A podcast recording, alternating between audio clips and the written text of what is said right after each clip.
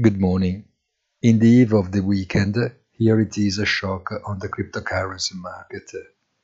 The Stock Exchange Commission, the US government agency that supervises markets and the stock exchange, discontinues the staking activity of Kraken, one of the main crypto asset exchanges, consider an activity that falls within the framework of financial regulation and by settling the charges with a total penalty of $30 million. It is a setback that casts a shadow on this market that seemed to have regained glamour after a prolonged muddle accentuated by the downturn phase that also affects the technology sector after the strong recovery since the beginning of the year.